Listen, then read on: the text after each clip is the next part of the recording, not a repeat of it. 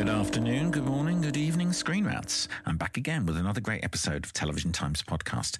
Now, this week we have a great guest, the Australian comedian Ange Lavoipierre. Not only is she a comedian, she's also a broadcaster and journalist and works for ABC in Australia. Now, I saw Ange performing in Edinburgh this year. I just had to get her on because she was just so fucking funny. You know, she really just took my breath away. So I, I just felt like I had to speak to her. And we had a really lovely, convivial, fun chat. I think you'll agree, uh, sort of turns into, at one point anyway, a kind of therapy session for me. Maybe both of us, I'm not really sure. Anyway, it was a great laugh. And uh, I really loved meeting her. And she was um, a fantastic guest for this podcast. Now, normally I wouldn't do this. I wouldn't tell you what song I've popped at the end of this uh, particular episode, but I'm going to today because of what's happened in the news. So uh, today's song is called Everything Could Change in an Instant. It was recorded in Tokyo in 2006, and it was a direct reflection of what was going on in British politics anyway, and the wider world. But it was mostly about that sort of um, David Cameron sort of turning up as a new Tory leader over here and sort of overshadowing Tony Blair on his way out. And he was very much the new kid who was basically taking his mantle. Now, for those of you who are following current events uh, in the UK, you will, and from abroad, I'm sure, you will now know that David Cameron is back. The pig is back in town. He's back in number 10 as Foreign Secretary, even though he's not an MP. A lot of people have mentioned he's unelected, so they've made him a life peer, which means he becomes a lord instantly. Um, so now we have an unelected PM and an unelected Foreign Secretary. Isn't that great? The man who literally fucking caused Brexit is back to wreak havoc. Now, I don't hate David Cameron like some people do. He's a moderate. Uh, in some ways, it's, it's good to see that there isn't such a, you know, a slurry of right wing lunatics in the cabinet like there was uh, very recently. And I know this isn't a political podcast, but it's impossible to sort of to, to not talk about this because it is literally what this country has been going through for 13 years, nearly 14 years of Tory fucking rule. The guy who started the whole thing, the austerity king, Mr. fucking, you know, I can't eat a hot dog or a Mars bar without a knife and fork. He is now back. It's it's kind of unbelievable, really. Um, so that's why I put that song at the end.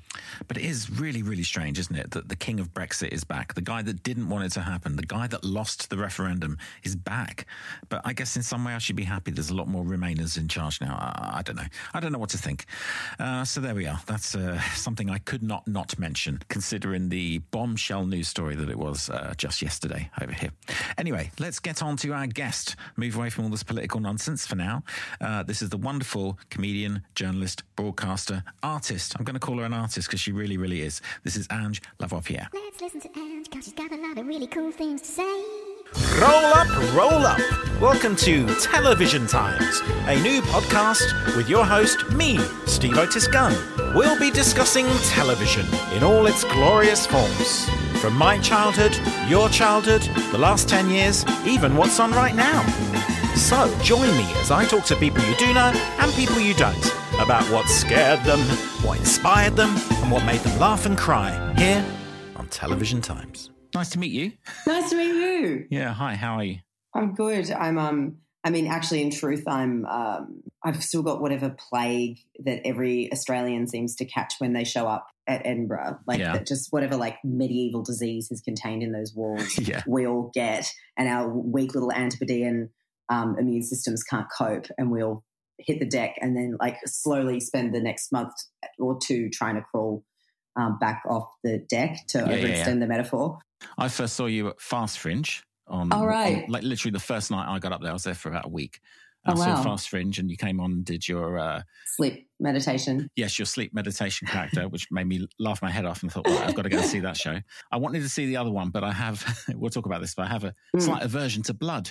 Uh, so Oh, even though it looks really funny, and I've seen trailers, and I've obviously in, immersed myself in your work in the last few days Oh, to, to nice. things I haven't seen. You haven't got a lot of comedy on online. You're kind of locked down, I see, which is quite a good thing, I guess. No, well, I'm sort of like, hold on, are we are we are we in the podcast proper now, or are we just Yeah, like pretty much. just- Yeah. Fantastic! I love that. I love that. Yeah, That's yeah, what- no, no, that's No great. intros. um, yeah, I think I've always I've always had a sense that like I've always just wanted there to be quality control, Yeah. and it can be really expensive to get stuff filmed beautifully and put up. And I mean, I know like TikTok's different; and you just sort of chuck stuff up, but I've always been a little bit risk averse about that stuff because I've got this media career in Australia. Like I've got Yeah. this whole other sort of public profile as Yeah. a as a journalist slash like you know like I talk about important things and sometimes I'm talking about you know culture or whatever Yeah. it is and you know it's a bit of a mixed bag for me.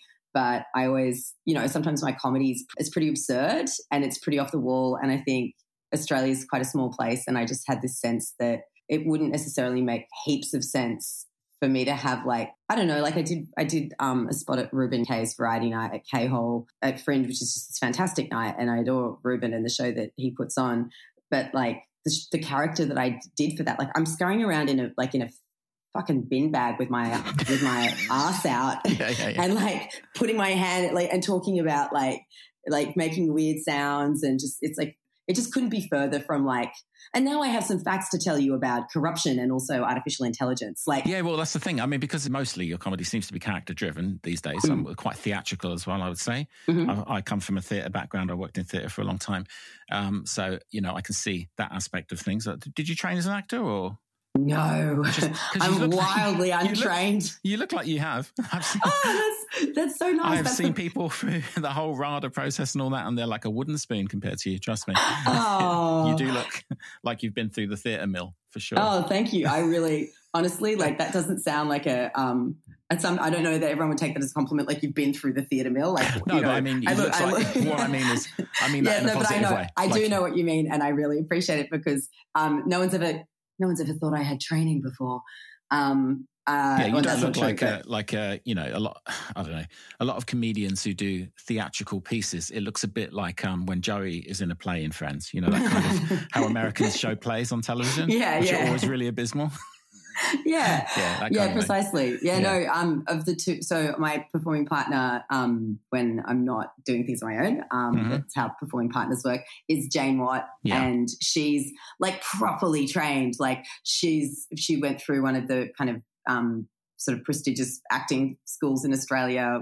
WAAPA. It's ba- it's based in Oh, yeah, I've um, heard of that. yeah in in Western Perth. Australia Performing Arts. Is that what it That's right. Yeah. Guessable, guessable. Yeah, that's not like W H O double P E R. Like Yeah, yeah. it's just a big acting school. because you don't have Um, Burger King, you have Hungry yeah. Jacks, so they're not, they're exactly. related. So we just saved that for the for the acting school. Yeah, we called Yeah, yeah. the Whopper. Um, but she's yeah, she's she's you know incredibly. Tra- she's like a proper like she's like a capital A actor, Hmm. and she'll sometimes we'll be on stage and and like because we do quite a silly, absurd little show. Like I mean, I love it. I think Yeah. you know absurdism is a completely um, valid uh, genre, and you know I think we uh, particularly people who perform in it sometimes have a habit particularly if we're, you know, if you're a woman and if you're, um, you know, I guess it's sort of the, the earlier part of your career to say Yeah. like it's just this dumb little thing that we do, whereas Mm. actually, of course, like, and just denigrate it. But Yeah, um, yeah, yeah. Well, I read your um, article on um, needing more women to do gross comedy. And I think, I Yeah. think I think you're onto something there. Yeah, yeah, sure. I think there's a value Yeah. in being um, uh, in being disgusting little grommets and weirdos, um, and it points out something uh, quite important about the world we live in. But uh, not to overstate things, of course. But um, it, it's it was this quite odd feeling when we started to, I guess. Um, formalize this show that we've been mucking around, you know, try and sort of get it in the kind Yeah. of shape where you could tour it and, you know, bring it ultimately to Edinburgh and she would use this language that I just never heard before. She, I can't even, I'll ruin it if I even try and repeat it. But Yeah, she's yeah, like, yeah. "We'll, we'll mark that or whatever." And I'm like, yeah, yeah, yeah. "What?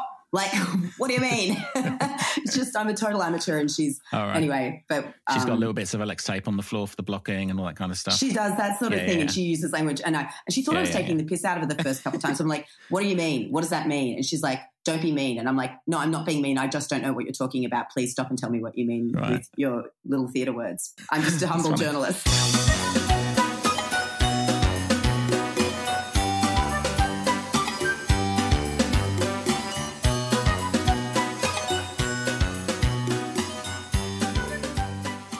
you became a journalist for ABC age 19. Which is Yeah. extremely young. Yeah, it was. Yeah, it was young. I uh, I I went through school a couple of years early, which they don't do anymore because they think it causes problems for you socially. Oh, right, really? well, like I went through two years. Like I was I was two years behind my cohort the whole Oh, time. right, right. Um, anyway, in Australia at least, but Yeah, yeah, yeah. um, uh, which meant that I was sort of it's a bit interrupted because I, I had actually never tech, properly finished high school because I was diagnosed with leukemia at the beginning of my Oh, my final year of high school, and had I'm fine now, um, but had um, two, two years worth of Yeah. treatment, which covered the final year of my schooling, and then what would turn out to be the first year in university. Yeah. Um, and so I, I, I kind of never got my year 12. It was weird. They let me through. Hmm. Anyway, I don't know. Cancer opens a lot of doors, apparently. um, and Americans always call it their general diploma of education or something. Everyone right. gets them. And if they don't get it, they have to go back when they're 40 and get it and stuff like that. Oh, yeah. Yeah, Yeah, yeah. yeah. no, nothing. We're much more casual about that in Australia. Yeah. An Irish friend of mine once described us an, as an aggressively informal people, and that's really stuck. And I think that's kind of aggressively informal. I think that really extends out to like everything, like Yeah, yeah. schooling, attainment, um, you know, regulation. Well, Sometimes it's, in, in the language, isn't it? I mean, I, I've got written up here, I've got journo instead of just Journo. journal because I know that's what you call yourself. Absolutely. Even in the most professional of circles. Oh god, yeah, no. The, I mean, journalists are the worst for it. We'll, we'll short, you know, it's like Yeah. a more exaggerated version of being Australian is being an Australian journalist because we will, we will shorten every word that's possible to shorten. It's um, yeah, um, but yeah. So I, as a consequence, uh, just because so I managed to remember to finish this story and don't get lost on six That's all right. tangents, which I am want to do. That's right. Um, uh, I ended up in university at 16 Wow. just because school had kind of spat me out at that Mhm. age and I couldn't leave town. I, I grew up in a country town. Um, I mean, Jane would s- scorn that because she grew up in like on a farm and I'm like, I grew up, I grew up in the country and it was like a town of 30,000 people called Yeah, Bathurst, yeah, yeah. just west of Sydney. So country and country in Australia, you know, there's Yeah, I see of that different on, on the that. TV shows a lot where there's a, that literally, we watch quite a lot of Australian television. If there's any kind of, like on the bad TV shows like I don't Married at First Sight or Farmer Needs a Wife, all those kind of silly shows, uh, which we do watch sometimes, I must admit. It's embarrassing. Um, but there's always this kind of like, well, I'm a country person and he's from the city. And I'm like, he's from Adelaide. That's, Yeah. that's a town to me. you know what I mean? And they're acting like he's from LA or something.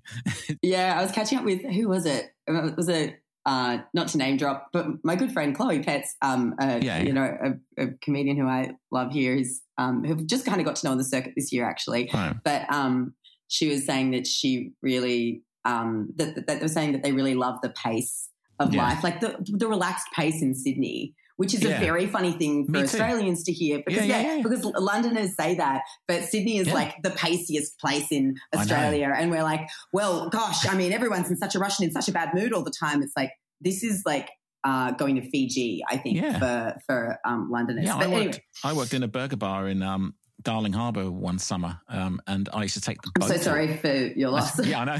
I used to take the boat to work, and I was like, "This is so cool. This is the coolest Yeah. job I've ever had." Very badly paid. I'm not sure it was entirely legal. No, it Um, sounds like it was definitely illegal. Um, uh, but yeah, so I I was in Bathurst, um, where I had not planned to be. I had planned to be like out in the big wide world, but was pretty stuck there because I was pretty Hmm. unwell and needed to be around family and you know Yeah, kind of continuity of care from a from a um, oncology perspective. And uh, then I was like, oh well, I guess I'll go to this this university here. They seem to have journalism, and then ended up quite liking it and doing, you know, having having it, it sort of just suited me. I, Yeah. uh, for whatever reason. Probably ADHD. I, I don't know. Yeah. So then uni kind of spat me out, although I never really finished that either. Hmm. At 19, and I started picking up shifts at the ABC. I don't think they knew I was 19. I Oh, don't think they knew because I didn't. I mean, you don't kind of lead with it, and they they more sort of they Yeah. go like, "Oh, well, you're in your third year of university, and you you know before I think before my 20th birthday, I was like showing up at prime ministerial press conferences and you know having to like yeah, ask. I think it was Tony. Was it Abbott at the time? It might have been. right. Just getting into rooms with people. I can't remember. Just like Yeah, just yeah, yeah. just being you know a journalist as you would be in, in Sydney as well. You know where kind of a lot of it a lot of it happens, and um, uh, in the small country town we call Australia, and yeah, I don't think anyone. I think they kind of worked out later that I was nineteen. They're like, oh, we let her do what? Um, and yeah, but then they I don't know. Then I was in there and they couldn't get me out. And I've been there for 15 years, which is a long time. That's amazing. I tried to read as many articles as I could, and there's only one that's stopping me sleeping, and that's the one on Loab, L O A B, Mm. if that's how you say it. Mhm, mhm. That fucking thing kept me up at night, man. That is scary. That is scary stuff, especially when it starts speaking back. I know it says it doesn't want to be evil and all that, but uh, it just that really opened my eyes. And I know there's a lot of stuff on online about AI and a lot of fear mongering. I've heard a lot of things that are just like a little bit over the top. Yeah. That one just seemed that just is the closest one that seemed like an entity talking to us, you know, and it really, it really was quite disturbing. Yeah, I mean, so for context for anyone listening, yeah. um, what what I did it was a it was about a year ago. So it was before ChatGPT. It was hmm. less than a year ago. It was about November that this story yeah. came out. It was before ChatGPT had come out. We had GPT three, so the pre precursor. Um, we had some uh, image generators, but it was just sort of the crest of that wave of generative AI, which we're all kind of thoroughly sick of hearing about, either mm. because we're like, yeah, we get it, or it's so terrifying we don't want to hear it. Or we don't get it. It's or, become like crypto. Or we don't, or we don't get it, it. Yeah, and yeah. it's and it's exactly it's blockchain, mm. and we just are like, shut up, shut up, shut up. So yeah, I think there's this we're at this really interesting moment where this technology that, unlike blockchain, is going to change the world around us, and everyone's kind of gone like, la la la la la la, I don't want to hear. Yeah, another um, catastrophe. No thanks. Another catastrophe. No thanks. It's somewhere between climate change and blockchain in terms of how people engage with it as a media story, which is kind of my. I feel like it's part of my job to try and you know get around that yeah. um, and tell people what they need to know but this was before for context this was kind of like before everyone had really heard of it this was a bit of an educative mission so but there's this um, artist really in- incredible artist named Supercomposite um, steph swanson who was working with some of the image generators in their earlier iterations i think um, you know some of the ones that are fairly available online mm. and through a series of processes that I won't bore you with, discovered is probably the best word for what happened. She discovered uh, like a kind of image of a woman, but the woman normally you'll get like a random person every you know now and then, but this yeah. woman, you know, in a block of four images that you know that an image generator might churn up. If you're familiar with these things, you know they, yeah. they might be disparate. You might get a ball, a chair, a, a, you know a vista, and you know maybe a person. I don't know, whatever mm. it is. Just four different images. It came back with like four of the same woman and she had these really distinctive characteristics. She looked kind of bereft, devastated, um, uh, like a little spooky, maybe, um, uh, and always located in the same place. All of that super weird. And again, without wanting to get overly technical, no matter how Steph, this artist, Supercomposite, tried to sort of navigate away from the image of this woman, she was very persistent um, in the process that you use to generate images not only that, but she showed a tendency to appear with images of like slight content warning here, I suppose, but maimed and dead children. Like they were gory horror images. Yeah. These are not image generators that like these tools are not designed to create that stuff. Um, and, and, even to like talk about to give her agents to be like she like Loab this yeah, person it's like it's kind of nuts because it's just it's just a sort of a fluke of the machine is is the best. Like unless you actually believe in magic, and I don't think that anyone no. here does. Um, so you know, but it, it, it, was something. There was something about it that was it just captured the imagination, and it was like for me, what it demonstrated was like here's what we don't understand, mm. and here's hmm. the extent to which we don't understand it. A sort of slightly spooky internet ghost story to to help communicate that, not to be like because people got quite mad. People were like. Like you know, you're this is a beat up, or like you're saying that you know, you're giving this like a supernatural quality. I'm like, yeah. no, like I'm I'm telling a story um, in a in a spicy way for sure. Mm. But at, if you read through, like at no point I'm like, Oh, fact, we, go, yeah, yeah. we go to, we go to great pains to say, but it still makes you feel that way. Yeah. Like that, that's the thing because we don't understand it. If we don't understand something, we usually give it some kind of uh, who's the guy? Oh God, Richard Wiseman, whose Paranormality book. And he talks about that a lot. That things we don't understand, we just say, well, that we can't understand that, so it must be the paranormal. I'm writing um, that down. That is a hot recommendation. Yeah, oh, it's very good. It's a very I'm, re- good I'm very interested in this stuff. He's kind of comes from the magician kind of world. But when it comes to things like this, I think it's that thing, you know, like it's the double thing. I don't believe in ghosts, but if I see something spooky a bit close to bedtime and I get up in the night, I'm going to see that in the garden. Yeah. you know, I don't believe yeah. in it, but I still put the fucking light on. You yeah. know what I mean? so yeah. it's, that, it's that kind of feeling. And I think when I read that article, it gave me that same kind of feeling. Of course, it's just computer code. It's not Terminator 2. We're not all going to be killed by the robots, but there's something going on there that we don't understand. But I also yeah. don't understand how I'm on a rock floating through space. So there's a lot we don't understand. So, you know, right. I, yeah, I the fear of, is just instructive. Like the way that your, your mind constructs like a, you know, a story around it is just, it's instructive about the things that we don't know and what, what mm. kind of, on some like deep, like it, like primal level, it's yeah. triggered some sort of, um, uh oh, uh oh feeling in the backs of our brains, which is interesting in and of itself. So yeah, yeah. worthy of attention. It's Yeah. a very interesting time. I'm wondering where this is all going to go. It seems like the year, it's like the thing of the year, isn't it, this year? Chat GPT and, and AI. Yeah, we did a follow up, which was I, I did a follow up, which was kind of more about the the very interesting strain of thought within the community that is building this stuff, where like a certain percentage of them actually just really believe that this could lead to the end of the world. Like we're not talking Mm. about like you know what you and I, who are essentially lay people, when it comes to you know computer science Yeah. at this level, um, you know we don't we don't know. We can be like, "Ah, I feel like it's scary. It's going to end the end the world. Who cares what we think, really? At the end of the Yeah. day, but the people building it Yeah. are kind of like, oh yeah, like it could, it could all end, it could all actually burn, burn down. We might be actually building the death machine, and they think Yeah. that, which is they're not certain. No, well, they never are. It's like Manhattan Project. You know, they didn't know if it was going to set off a nuclear reaction to blow up the world. It was the same with CERN in Switzerland, and nobody knows. But they still they flick the switch, see what happens. Yeah.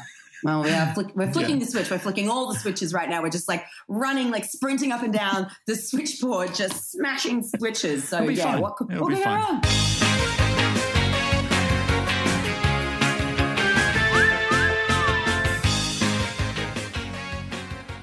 Saying it right? Schmeitgeist. Yeah, Schmeitgeist, Uh, Schmeitgeist. Schmeitgeist yeah. uh, podcast. Did that come from your journalistic background, or was that something you wanted to do anyway? Because you had a podcast before that was quite. yeah. I mean, yeah. Well, I was making the ABC's, so the you know Australian National Broadcasters' Yeah. first um, daily news podcast for four years. It was kind of their foray into that, and then when I moved off that, and I sort of I don't know, like I had a background in you know hard news journalism, like Hmm. you know chasing politicians around, going to corruption trials, murder trials, yeah, um, but had this sort of parallel career in comedy and more more of an interest in just I don't know. Uh, entertainment feels like a dirty word, but I just Hmm. think what whatever we're doing in the news a lot of the time, we are not we're not engaging people anymore. Like we're losing people kind of under 40 at a rate of knots and that's partly to do with the media environment and the way that there are just a lot more places people can go to get whatever they want and a lot of people just as we were saying ai climate change blockchain people are just like actually no thank you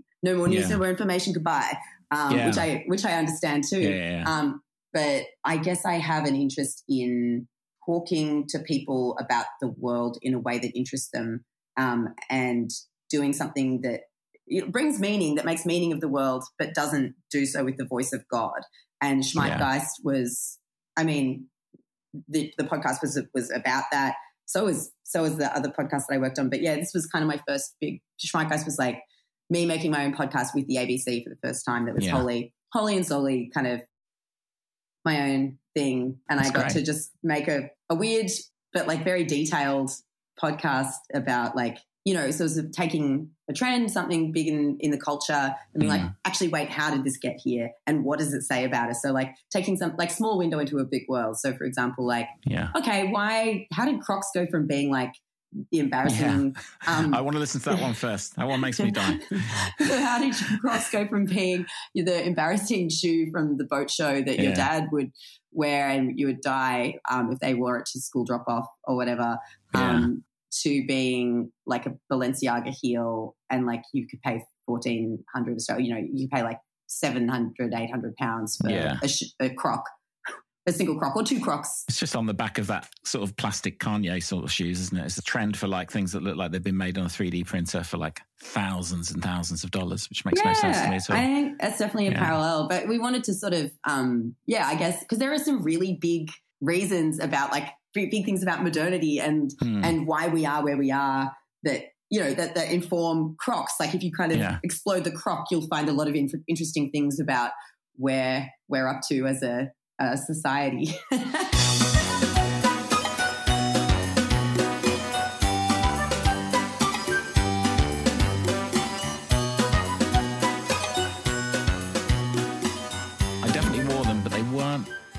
sure they were real. I think I bought them off a market somewhere.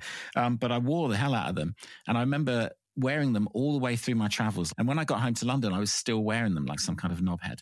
Um, and then on Did you get two, bullied for it? I didn't have to because I looked at my feet and they were black with dirt because London's so dirty. Yes. My feet were like, oh my God, I can't wear these here.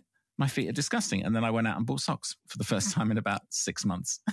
I, I went to um, Royal Albert Hall last night to see Rufus Wainwright with Oh, my wow. with my friend Dan Y, and we had I neither of us actually. Dan lives here in London. Mm. I'm visiting, um, but Dan, neither of us had ever been to Royal Albert Hall, and it was and it was for the, Mm. the proms, and it was like this, you know, it was this very beautiful night. stunning. and we, yeah, and for people who don't know that part of London, um, I I certainly didn't. Um, Hmm. but you know, it's this incredibly affluent area, and you know, you're wandering Yeah. around, and you know, there's just like money falling off buildings. Every It's- building it's- is it's, ridiculous. it's it's it's Yeah. bananas. Um, Yeah.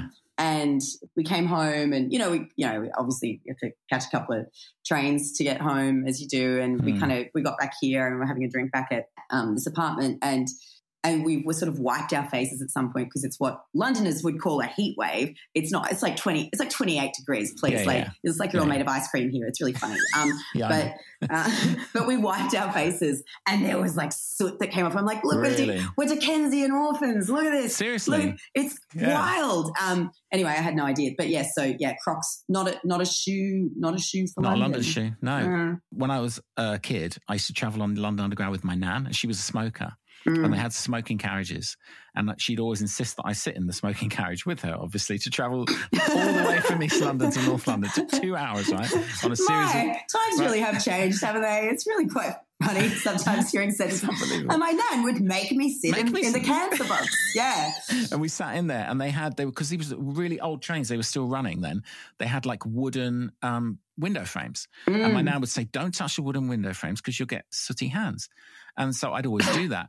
But I'm telling you, I looked like a chimney sweep when I got off Yeah. that train because I would touch it and then I'd scratch my face. And by the Yeah. time I got to North London, I was absolutely covered. It's just so indicative of that ge- generation as well to I be know. like, do breathe the air, do like do breathe the smoke, Yeah, yeah. don't touch the window. Don't touch the Um, window. Stand behind the ice cream van and suck in all the fumes. yeah, it's fine. pretty much. Um, Oh, it's, it's disgusting when I think about it. I can't Mm. believe they existed. Smoking underground trains. I mean, they don't even have an emergency exit on I, these things. I can't believe smoking planes existed, particularly when you keep in mind what you know. These days they're like, "Do you have any loose batteries? Like, if you've Yeah, got a loose battery, it might explode." The pla-" And you're like, Yeah, "What? yeah. There's how fragile is this whole operation? Like, what do you mean? Like, I don't know if I have any loose batteries. Like, maybe I. I mean, is this vape okay? Like, I don't know. I don't not. know. Yeah, you'll Um, a shoe bomber if you take a vape on. Yeah, like what is it? A hot air balloon? Like what is going on here? And and, but then That's true. when air travel was significantly more like planes were just falling out of the sky every Yeah, other yeah. like every other month. They just hadn't worked it out yet properly, and the pilot pilots were drunk, and so you know a much more kind of risk like the risk profile on flying in those times was higher, and they were like, yeah, you can smoke. Yeah, Yeah. bring the bring the little fire, bring the fire, bring some matches, bring Yeah, some fireworks. Like they were just Actual matches, of course, and a lighter Yes, yes. onto They the didn't, plane. they didn't give a shit. They were just, yeah. Anyway, so Smoking on flights wasn't banned in Europe until the year 1997. And actually, the French national carrier Air France did not actually ban smoking until November 2000, as insane as that sounds. Yeah, you could smoke on a flight to Turkey from London in '97, and that's moderately really, pretty recent times if you think about it. yeah, that was like Cl- Clinton. Like that's like that's modernity. Before the millennium, you could pretty much What? well, you could smoke in pubs and smoke everywhere, really. Yeah, you could It's- actually. Yeah, I sort of Yeah. prefer that. I'm not a smoker myself, nor a vapor, but I, I sort of I preferred it when it was contained, rather than just like people outside doors blowing it at me. It's, it's way better when there was like an area that was fine. But yeah, I, I always think it's funny in like countries like Singapore or China or Japan where they just stick them in a glass box. Yeah. just in a big glass box. You see a face come to the Well- window now and again. It reminds me of like when you were a teenager and you wanted to smoke either like we- weed or like anything. Yeah, yeah. You would do. You would have to do it in a car because there's nowhere for teenagers to be except in Oh, cars. right. And Yeah, so you just see these like cars that were. I don't know if you call what you call it here, but we call it like Dutch oven. Oh, right. it's Like a just Cheech like- and Chong car full of. yeah, like it's just like a car full of smoke Yeah, yeah, because yeah. it was the only place that you were allowed to smoke. And like, like you know, being at Changi Airport or whatever, and seeing the little glass box where people smoke, you're like, you all look, you all look 14 to me right now. yeah, yeah, yeah. yeah. Um, You know, like you see American phone boxes from the 70s. It's like this little hood over a phone Yeah. box. There was one of them at Changi Airport when I first went there. They didn't have a smoking room. They had smoking, uh, kind of like what you put your hair on for old lady would dry their hair on. Like they'd lean back in and they'd smoke and the air would just go. like a little, like a little, like a space hat. yes. And it would just Yeah. suck the smoke from through their hair. I Amazing. it was unbelievable. That's the future. I mean, Yeah. wait, we got to write this down. This is fantastic. Why hasn't this been? Why hasn't this been scaled? This should be is rolled out. fantastic. Absolutely.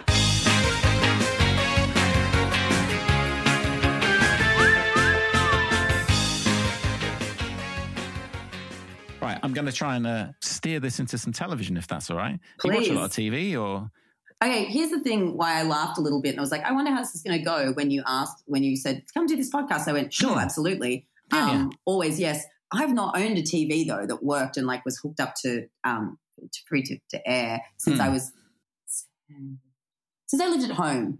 Hmm, So since I was 17 or 16, yeah, that was the last time I had like a working TV. Um, every now and then I'll get like a job in TV uh, Yeah. and I'll sort of have to pretend that I watch more TV than I do. I'm also just like pathologically busy. Basically, things that I watch, I really watch. I tend to like really get Yeah. into things occasionally, but there are huge, like just holes in my knowledge you could drive a fleet of trucks through. I'm going to do something I did with. Um, have I done it with two people in um, Edinburgh? I'm going to ask you to pick a number between one and twenty. 15.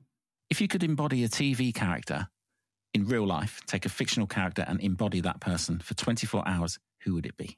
It would be Natasha Lyonne's character in Russian Doll.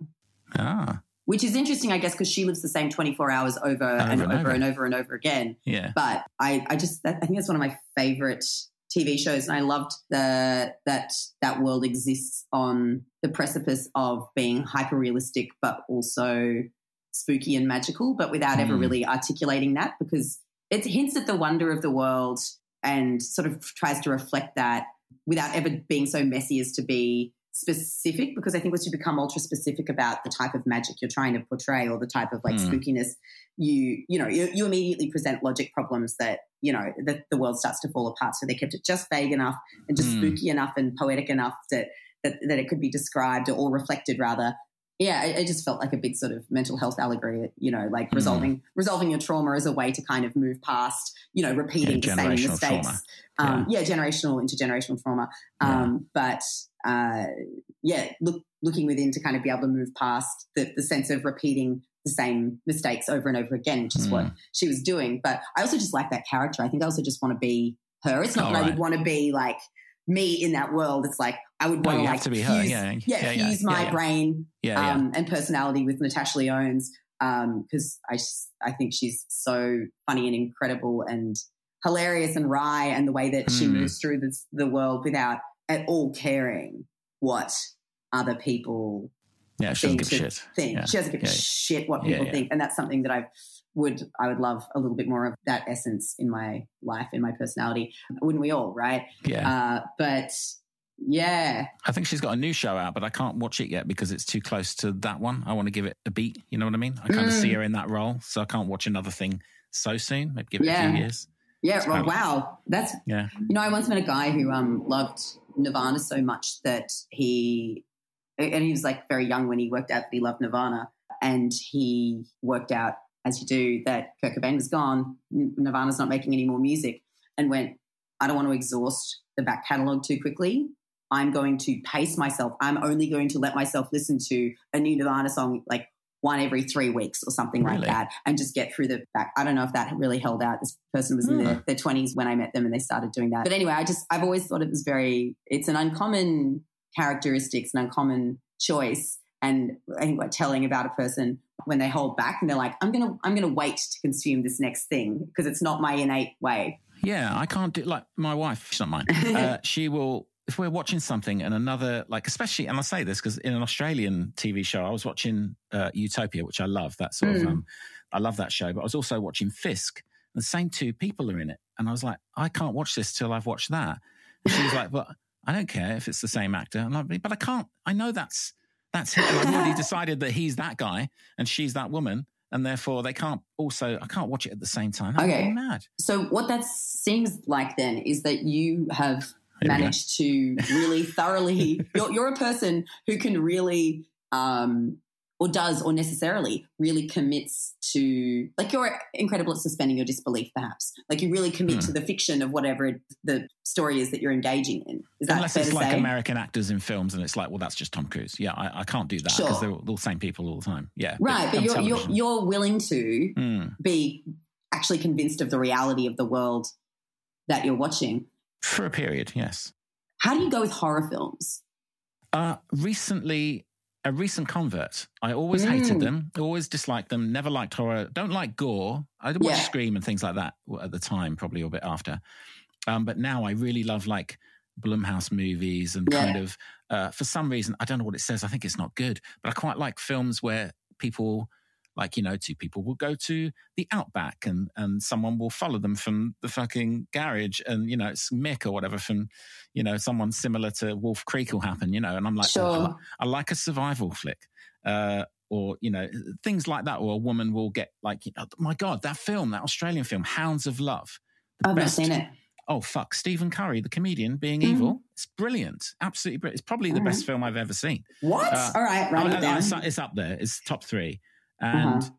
it's just i know it's only loosely based on what happened to some schoolgirls Right. um, in i'm assuming the 90s um, but it's so dark and it's so bleak and i'm so i'm not going to ruin the ending but it's it, it ends all right but like you're watching it and i just you know there's something about someone taking someone and trapping them and then them getting away that is incredibly fun to watch and i, I don't mean it in a fun fun way but it's just that they get one over on the on the oppressor well, you know right. I mean, this is why people love to watch post-apocalypse Hmm. films, right? Is because what you're doing is you're projecting yourself into that scenario and going like, "How would I go? How would Yeah. I survive?" kick and him in the really- face Yeah, kicking him in the face. And so you're doing like you're treating um, that sort of genre of horror film, right, as like a like with a sort of escape room mentality. Like, "How would I do? How would I go with Mm. this?" I can't. I mean, that's not my favorite one. I like I like the kind of like mind mind bendy ones. Um, like uh, Infinity Pool, the new Cronenberg, because I'm a fairly Yeah. recent also like body horror well, I actually, don't, I mean, I, I wouldn't have said that I love body horror, but I think I Hmm. liked that that was um, sort of, I, I liked the sort of psychedelic cosmic horror aspects of yeah what Cronenberg Jr. was doing there. Um, Yes. It may as well be genetic. And similarly, there's an Australian horror out at the moment, which is kind of, you know, getting so much buzz. Um, Tell me more. It's, well, it's called Talk to Me. Um, yeah, um, so it's a, it's um, out with it's got A twenty four distribution, but it's an Australian production house that made it. It's the same production house that made um, Babadook. If you ever saw that oh one, god yeah terrifying yeah, so it's psychological, Yeah, yeah, yeah. psychological horror, and like like what is real, what is not, which both like is the most um, terrifying thing for me. Like the genre, Mm. the subgenre of horror, which is like woman slowly loses her mind, um, is like I, I find it incredibly difficult to watch, but also incredibly compelling. And I think something happened in the last couple of years where I realized that it's like it's exposure therapy, right? It's like you go like, oh, oh, I don't like this the sound of that, like, oh, horror, that that concept sounds Hmm. scary to me. But then you watch it and you realize that you just get to the other side and you're like, well, that wasn't so bad. And actually what I got out of it far exceeded the Yeah. discomfort, whatever discomfort I might have felt at the time. That said, I'm not watching these things alone. I actually went to start watching um, last night in Soho the other Oh, night. yeah, so I was like, well, you know, it's the thing where you're like watch the well, it's, it's horror. Yeah, yeah. It's like it's like Yeah, yeah, psychological yeah. horror. That's thriller. Yeah, Yeah, yeah, yeah.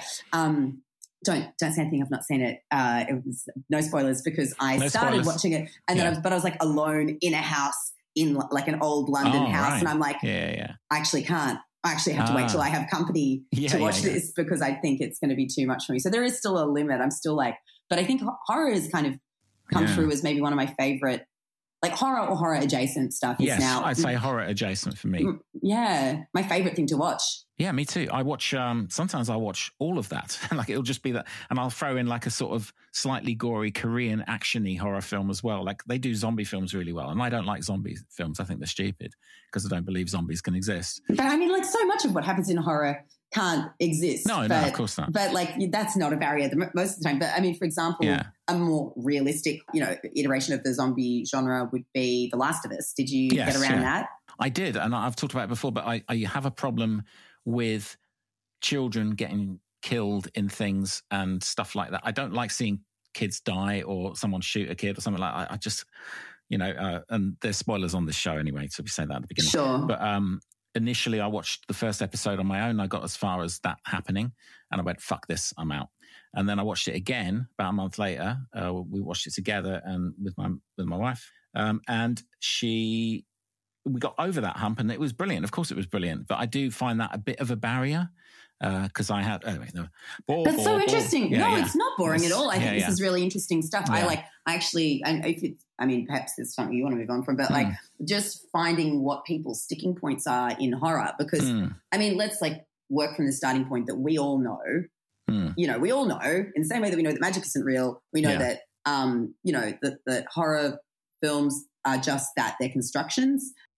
Hmm. Like it's all just constructed narrative, except when they're, you know, retelling a, a true story and then you can't you really take umbrage Yeah. with that because what they're reflecting is something that happened in the world anyway. Yeah, like Amityville was real. Come on, Yeah. it? It can't be, can it? Come on. But like even when you get to when you get to the moment in you know, there's a there's a particularly challenging moment in in the film Talk to Me, which you may struggle with. Okay. Um, but it is, you know, it's a particularly violent moment with Hmm. um, with a with a teenager. It's like a um, some, something really okay. awful happens to that person, um, and it's you know through the lens of like there's you know Yeah. super supernatural things are happening, so it's not Okay. like, but you know they, it's a device to tell a story, and it's there to shock you. And for me, it's like, oh, woman slowly loses mind is the really challenging thing That's the one. um, and it tells us something about ourselves, right? But like, Hmm. I think what's really interesting is like because all of these things, like horror, shows us things that are objectionable. That's maybe the Yeah. defining characteristic of the genre. Um, it shows us things that are supposed to be to revolt us um, on some level, like probably on some moral level. Like it's supposed to upset. That is Yeah. kind of what we're doing there. And so I think it's really interesting when people pick things out of the pile, like not that though Hmm. not that. Um, and I count myself in this as well because that's no more morally objectionable than you know the other thing that was sort of No, of course shown. not. Yeah, yeah, But yeah. it's just what we're able to tolerate, and and we have an ability to go. It's not real. It's not real. It's not real. We're just watching a construction. Hmm. But somewhere that safety that we have for ourselves, that it's not real. It's not real. It's not real, breaks down. Yeah, and I don't want to think about things like that because, like, if before I had kids, I wouldn't have given a shit. I would have just watched it, and for me, it was all about animals. Animals. I was veg- I am vegetarian uh, for Mm. thirty something years. Wow. And I I was like, it's all about the animals. All about the animals. Now I've got kids, can give a shit about the animals. And, and, and you have room in your I mean, heart I- for exactly one thing. yeah, I know. It's like I see people going, "Oh, but you got to like save the dogs from Kabul and stuff." I go, "Um, "Yeah, I guess so, but maybe get the fucking people out first. Yeah. Um, so like, but I would have been the opposite twenty years ago. Sure. And, and now I've got kids. It's like, well, I don't want to have that in my brain because I have enough Yeah. stuff in my brain. When I'm like chopping vegetables, I'm thinking if this knife flies out of my hand and chops their finger off, I'm gonna, you know. So I'm Yeah. always, I'm always looking for danger, you know. And I think I just don't want that poison. So I guess that's why Yeah. I don't love that. That's, I mean, and it's what you find sticky as well. It's like the things that are Yeah. psy- psychologically sticky to you that are going to like hang around Yeah. in your brain, and you and you know from experience what those are. Well, I, I do know from experience because I wrote this book called "You Shot My Dog and I Love You" about me growing up in Ireland, and at one point I was actually I don't, don't want to bang on about that, but like you know, it's a it's a book about it's a mostly funny book, but there is a bit in it where my parents actually locked me in a room for quite a long time, and so that I know where I get that sort of want of survival, and I Mm. didn't actually break out of the room, and I did do as I was told, and I did stay there, so I know what it's like to sort of have that like Mm. oppressive, you know, waiting for someone to let you out sort of thing. So I know that's probably why I like those things and why I don't want kids to be, you know, hurt. Well, that is completely understandable. And I think what's really interesting is that there are two.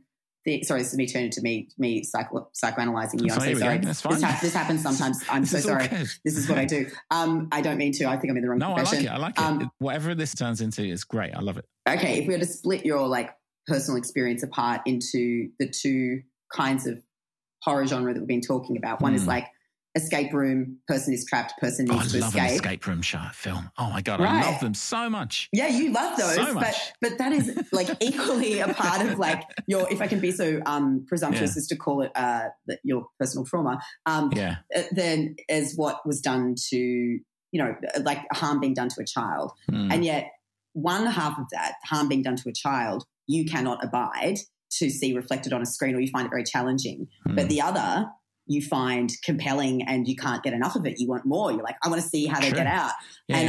I, I I don't know what the split is there. Maybe maybe it's because you you sort of you overcame, like you sort of came out. You're okay, and you know you're you are who you Yeah. are now. Yeah, I and so. Yeah, and so it's kind of a safe thought exercise, maybe to go like, how how does a person get out of that room to like replay Mm. that? Whereas the because the harm done to kids, you're now like like my kids. Yeah, because I'm me as a kid trying to survive some kind of thing has happened, and I've been through it, and it's the worst thing that could happen. Not sexual, only violence, uh, as if that's a good thing. Um, yeah, uh, so now I can sort of probably play that out by watching things like if I see a film come on like The Ledge or like that film was it just called like Fall or something? Two girls climb this tall tower and they can't get down, and they, something happens. It's like, oh yeah, this is so my bag. If that happens just before a hotel stay, I'm like so happy. I'm like, that is a perfect seven o'clock movie right there. you know, just anything like that. I can, I just lap it up. Yeah, They're not all built like you. I love that. That's like that's like a happy place for you now to be like, let's see how they do it. You know? Yeah, yeah, yeah, Yeah. I guess so. Well, that speaks a lot, doesn't it? Yeah. I should be asking you questions. You're the, The host this week. journalist, the No, journalist in me dies hard. It No, really like is it. very hard to subdue. apparently.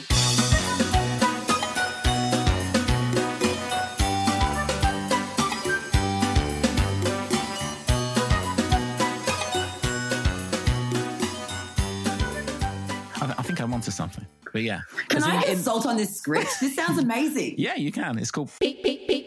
I worked in this um just for a day in this place called British Sugar, and they said, "Oh, if you just climb up that ladder over the boiling hot sugar and just clean up that thing," and I was like.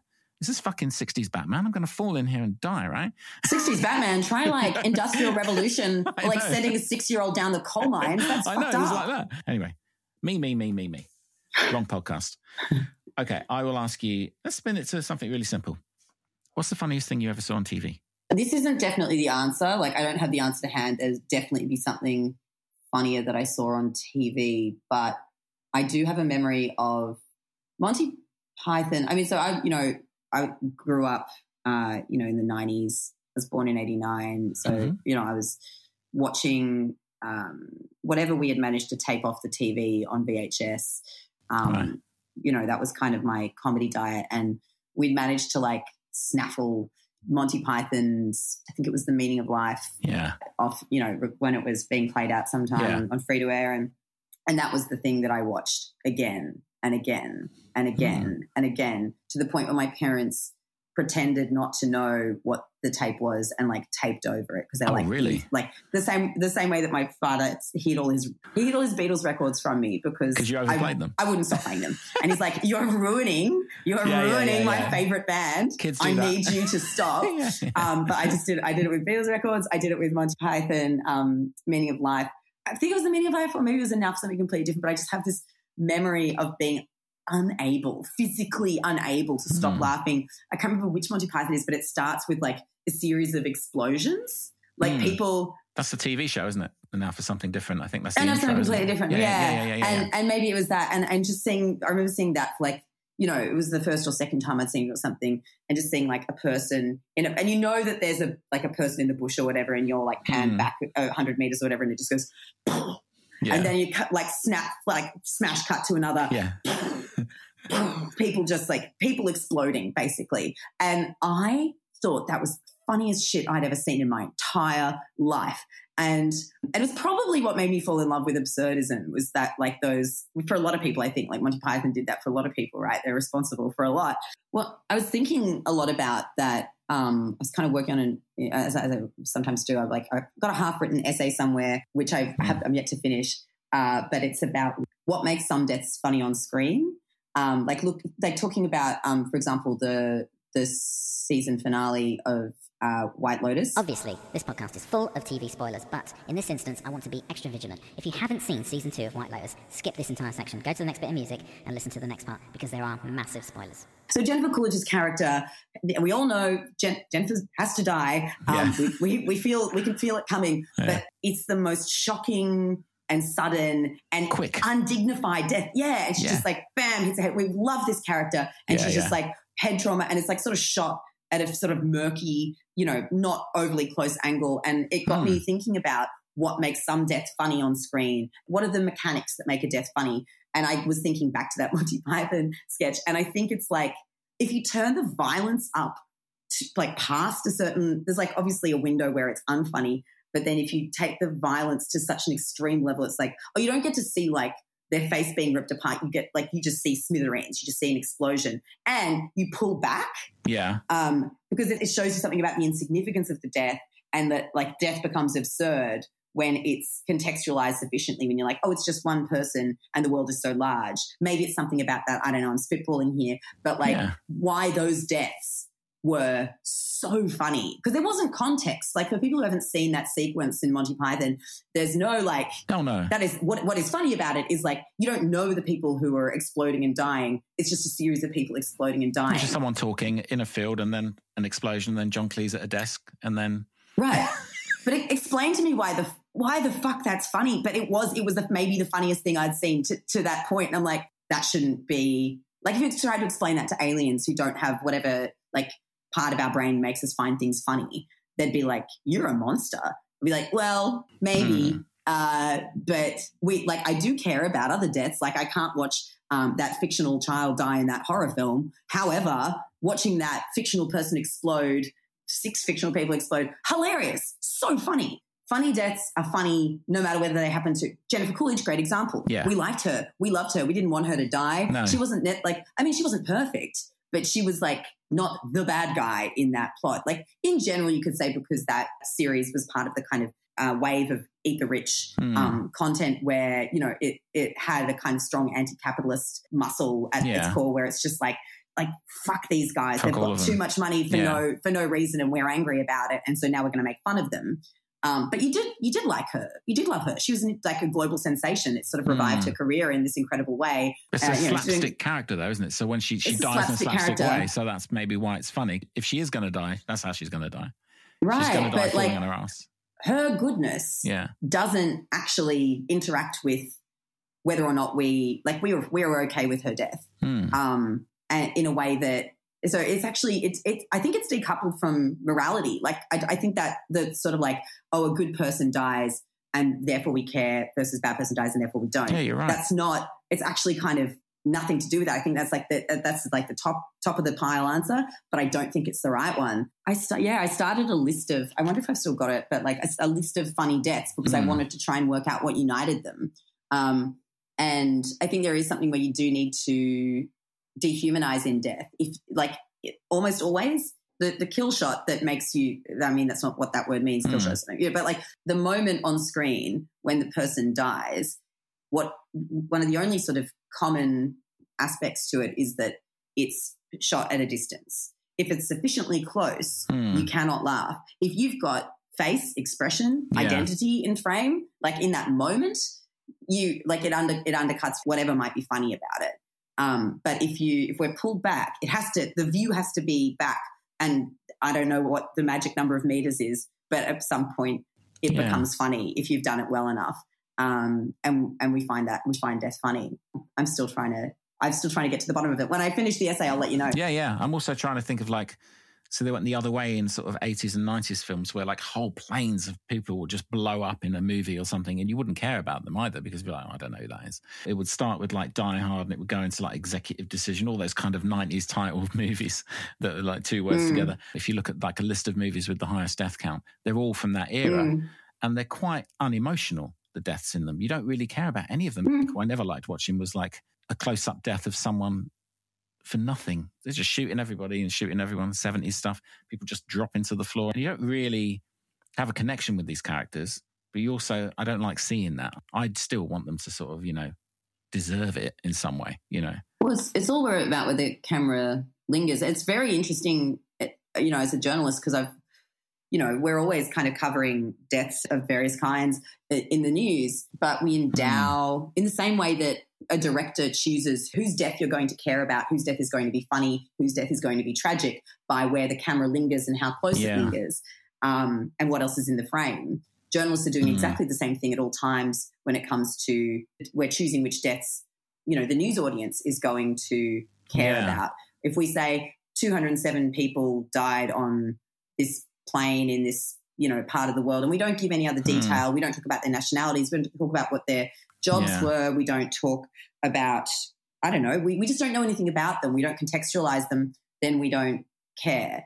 But we randomly sometimes, seemingly, it's not random, of course, but um, it you could be mistaken for thinking that it is sometimes elevate some deaths above others. Um, But yeah, when they say like it, uh, a plane of 278 people go down in Indonesia containing two Britons, it's like, what about the others? it's like, Oh yeah, that is that is easily one of the most bananas things that we do, and you can see like there is a there is just the barest rationale that holds up. You know, like on a very sort of like it's the, it's a thin defense, but it does hold. It's like, well, if you're reporting it for a British Mm. audience, perhaps they will know the person. Yeah. And so you, we, you, you you need to know that there are your countrymen, um, country women, Mm. country, Country people, people. um, on on on on the plane because yeah, um, but like you know, it is so often uh, oriented around race. Uh, but I mean, it's more than that as well. Like the way that you know, if you look at crime stories, like why some crime Hmm. um, stories are elevated to national media and why others aren't. And there is merit to this argument about, you know, the rich, white, young, attractive person, we're always going to care more about their death than the death of Mm. anyone from, you know, a marginalized community, for example. Um, but it, it is also more complicated than that. And, but it's, yeah, there's just a really neat parallel there. Sorry, this is not, I'm not Yeah. very funny today. I'm just talking about, I just want to talk about death apparently.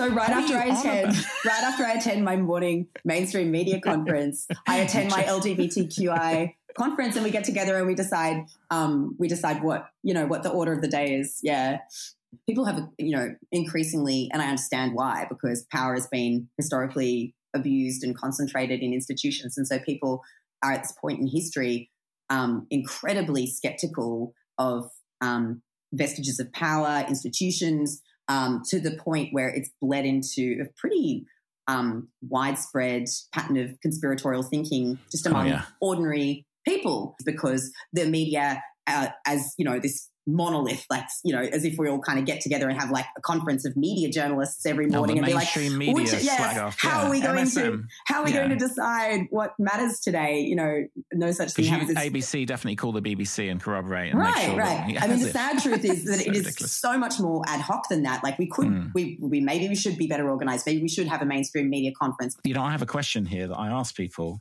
I won't ask you it, but it's um, where is it? What's the most horrific thing you've ever seen on television? And do you know how many people will say to me, "Oh, the news, the news, the news"? Like, Mm. And I know a lot of people. I'll cut this. Who just don't watch the news anymore. They've all got fucking loads of opinions on everything, but they don't watch the news. So, oh, I can't watch the news anymore. They get all their news from I don't even want to know where, but. My mum will arrive. Why would you cut she- this? This makes don't- absolute sense. okay. Maybe, maybe, maybe well, your family maybe- listens maybe to the podcast. You Yeah, don't want to they do, upset them, but, yeah. that's fine. That's fine. They know. I'll beep over it or something. But my mum arrived recently. I don't care if she listens. Uh, she came over for a visit, and first thing she did was started telling me about how um you know electric bikes uh, batteries have been uh, like blowing up on airplanes. Have you seen that story? And I'm like, listen, I know your agenda here. Before you even begin with this, right? Don't start telling me about like electric vehicles being bad or your where are you getting this shit from? Do you know what I mean? And and stories like that, all I ever hear from people is stuff like something a little seed like that.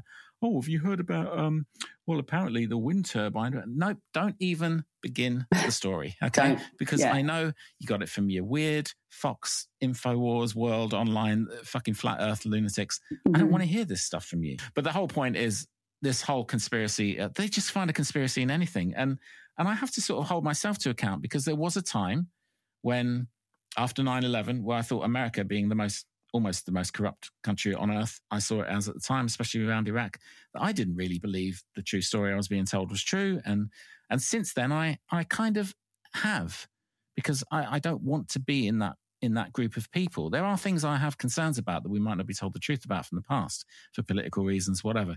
Maybe even the moon. I don't know. I don't know. I'm not going to get into it. But the point is now they find it in everything. In every little thing has some conspiracy behind it, no matter what it is. Do you know what I mean? Uh, Yeah, It's just people have gone fucking absolutely insane. yeah, Yeah. I don't know. I don't know what's going on. It they is. don't read yeah. the news, but they have all this news from not news outlets. Just Yeah, me. It could be you or me just making something up and it'll just get out there as a real story, you know? yeah. It's just, I, I don't know what to do about it. No one does, and I. It's the intractable problem, and I think pro, pro, maybe even the main problem that we have in um in this decade of Mm. history is the integrity of information and the fact that we don't have the measure of the problem of the extent to which we don't trust information anymore or each other, which means we certainly don't have a solution to it. And Mm. it is causing, it is at the root of so many problems Yeah. that we have. And it's, you know, if we get AI, but that somehow work. You know, it's not looking like that's going to be the necessarily the solution. But if if it can think up a way to solve that one, it will all have been worth it. Ninety percent of it is just going to be porn related, like everything always is. I don't know what they're going to be doing, but anyway, I don't want to think about it. Fucking robots or whatever. That's what it will be, whether we like it or not. We want it to solve. Oh, maybe we could uh, knock that asteroid out of the way. No, it'll, it'll do what we ask it to, and and currently on the current trajectory, we're mainly going to ask it to come up with new porn. Yeah.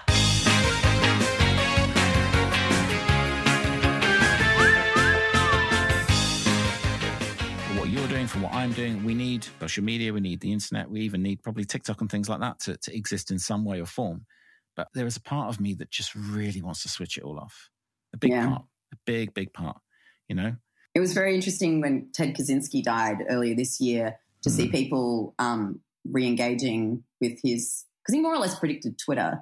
Um, and I'm not Kaczynski pilled. I'm not like, and therefore mail bombs. Uh, but mm. I think there were a lot of people, and interestingly, there are a lot of young people. I think a lot of, uh, you know, a whole community of particularly like younger millennial and Gen Z, um, and increasingly Alpha, Gen Alpha, mm. um, people online who now have access to, I guess, a lot of radical or like just ex- obscure, like forget the word radical, but like you know, fringe uh, political theory that just mm. wouldn't have been available to elder millennial Gen X um, people as they were kind of coming of age at, at the point where you start yeah. to sort of develop a political consciousness. And as we know, you know, when you're young, you do tend to kind of gravitate to more um, extreme modes of thought because you you, just you know you're not seeing as yeah, much I was very very hard left when I was 18. Right, very right, very like, hard left. Likewise, now I'm not as hard, but you now have like the Unabomber's manifesto was not mm. something that was in circulation or discussed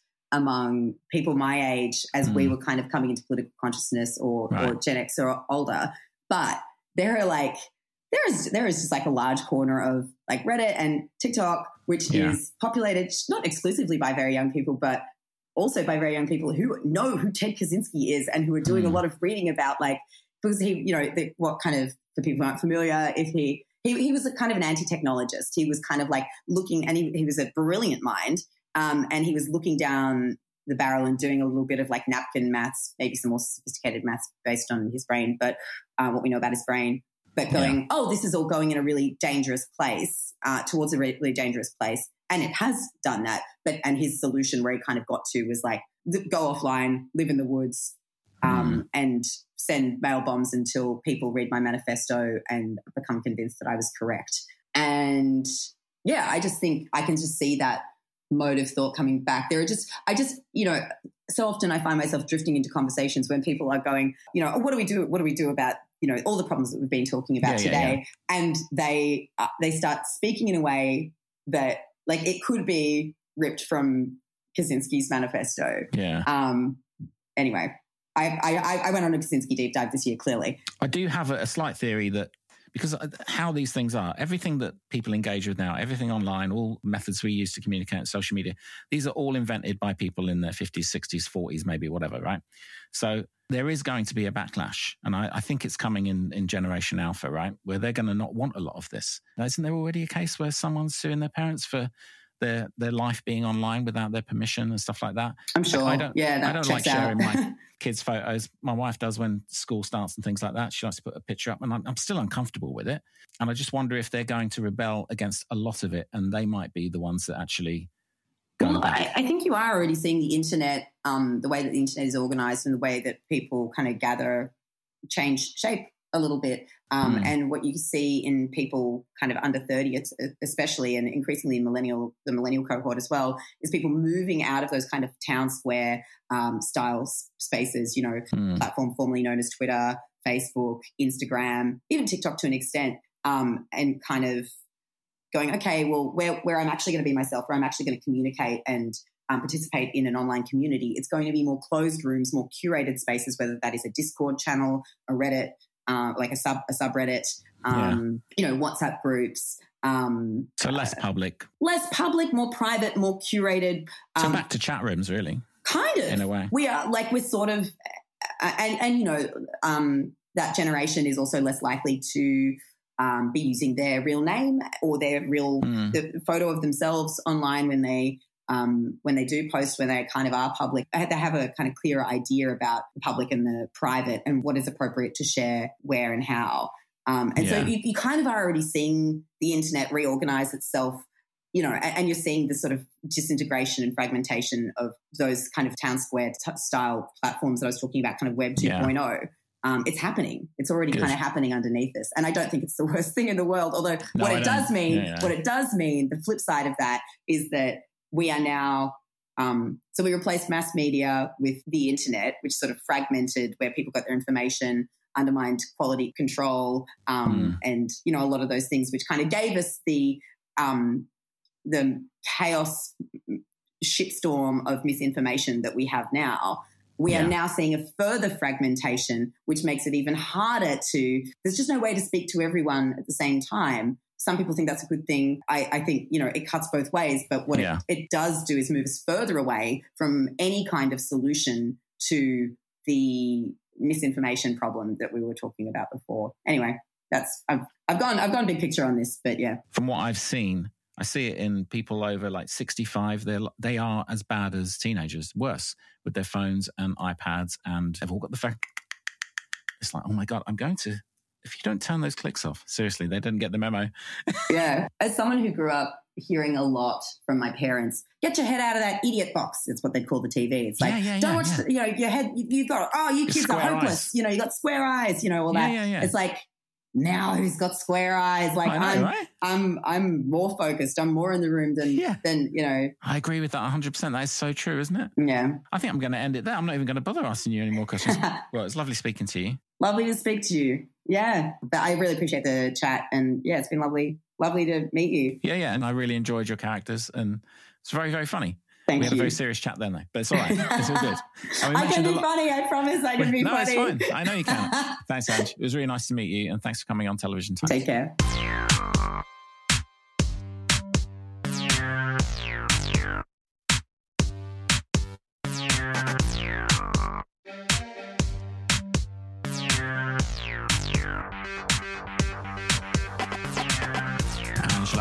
There. What a great chat. I really enjoyed meeting her and uh, seeing her in Edinburgh.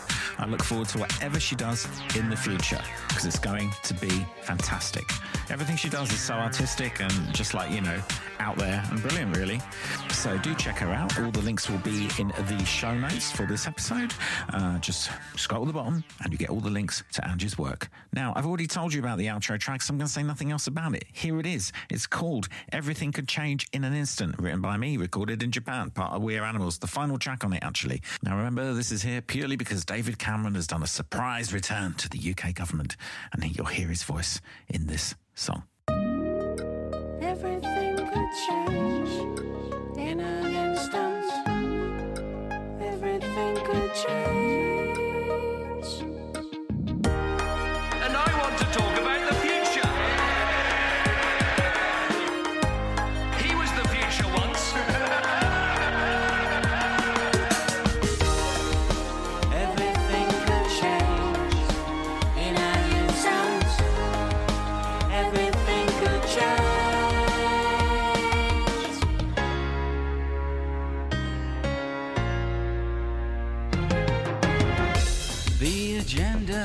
Isn't hidden now. You sold the beans and blamed it on the cow. If this is what you planned, I never would have shook your hand. You ride in on a bloodstained horse. Now the king is crowned, his change of heart must run its course. Aren't you deafened by the